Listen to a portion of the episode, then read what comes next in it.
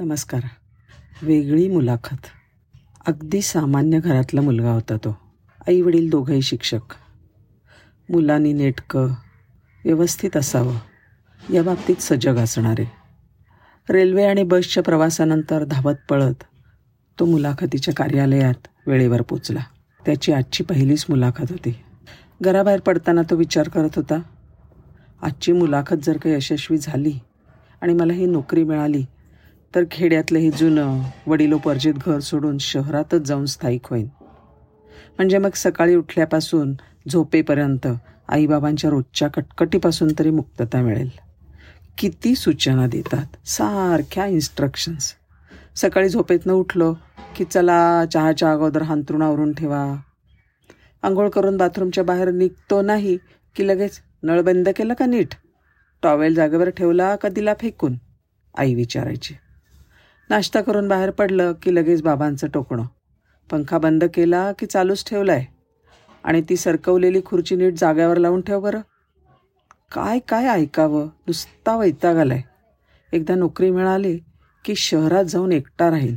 मग घालीन हवा तसा पसारा. ऑफिसमध्ये भरपूर उमेदवार बसले होते. त्यांनी पाहिलं की दहा वाजलेत तरी व्हरांड्यात अजून लाइट चालूच आहे. उजेड तर भरपूर होता. आपोआपच तो उठला. आणि व्हरांड्यातला लाइट बंद केला. त्याला तहान लागली होती. पाहिलं तर जवळच वॉटर कूलर होता. टपटप टपटप टपटप पाणी टपकत होतं आणि त्याच्या कानामध्ये आवाज घुमला. नळ बंद केलास का रे? आपसुकपणे वॉटर कूलरचा नळ त्याने व्यवस्थित बंद केला. तो टपटप आवाज आणि गळणारं पाणी थांबून गेलं. समोरच्या बोर्डावर लिहिलं होतं तुमचा इंटरव्ह्यू दुसऱ्या मजल्यावर आहे. जिन्यामधला लाइट त्यांनी बंद केला आणि पुढे गेला. तर रस्त्यामध्ये एक खुर्ची आडवी पडली होती. आपोआपच त्याने ती जाग्यावर व्यवस्थित उभी केली आणि वरच्या मोजल्यावर जाऊन पोचला त्याच्या लक्षात आलं की उमेदवार बॉसच्या केबिनमध्ये जात आहेत आणि लगेच बाहेर पडत आहेत त्याने मुलाखत देऊन बाहेर आलेल्या उमेदवाराला विचारलं काय होतंय रे हे? काही वेळ का जात नाही आहे त्याच्यामध्ये? काही प्रश्न विचारतात की नाही? त्यावर बाहेर आलेला मुलगा म्हणाला अरे बाबा ते साहेब फाईल बघतात पण त्याच्यावरनं काहीच प्रश्न विचारत नाहीत. एक कटाक्ष स्क्रीनवर टाकतात आणि लगेच परत पाठवून देतात. तेवढ्यात त्याचा नंबर आला आणि त्याला मुलाखतीसाठी बोलावलं. त्याला बसण्यासाठी सूचना मिळाल्यानंतर तो खुर्चीवर बसला आणि आप आपली फाईल पुढे केली.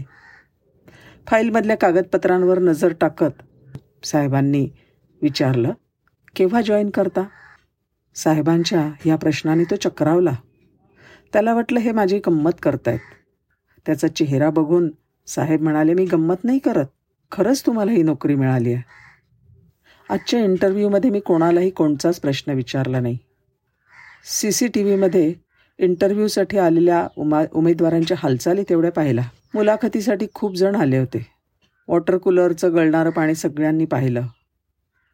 पण मला काय त्याचं? असं म्हणून दुर्लक्ष केलं. वरांड्यातला लाइट मुद्दामच चालू ठेवला होता. उमेदवारांच्या परीक्षेचाच तो एक भाग होता. तो लाइट तुम्ही बंद केला. मध्येच रस्त्यात पडलेली खुर्चीसुद्धा सगळ्यांनी पाहिली आणि सोयीस्करपणे त्याच्याकडे दुर्लक्ष केलं.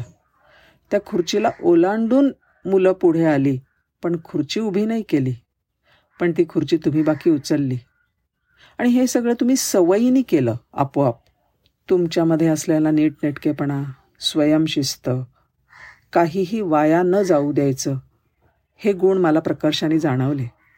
साहेब म्हणले ज्याच्याजवळ सेल्फ डिसिप्लिन नाही स्वयंशिस्त नाही तो कितीही हुशार असला कितीही मोठमोठाल्या डिग्र्या त्याच्याकडे असल्या तरी ती व्यक्ती मॅनेजमेंट आणि जीवनामधल्या घाड घोडदौडीमध्ये यशस्वी नाही होऊ शकत. अभिनंदन तुमचं या उद्यापासनं. हा मुलगा घरी जाऊन आईवडिलांच्या गळ्यात पडला त्यांची माफी मागितली आणि त्यांना सगळं काही सांगितलं. मला ना तुमच्या सांगण्याची खूप कटकट होत होती. पण नकळत मी त्या शिस्तीमध्ये रुळलो होतो. आणि तुम्ही केलेल्या संस्कारांमुळेच आज मला ही नोकरी मिळाली तो म्हणाला. आईवडील सगळं भरून पावले होते. धन्यवाद.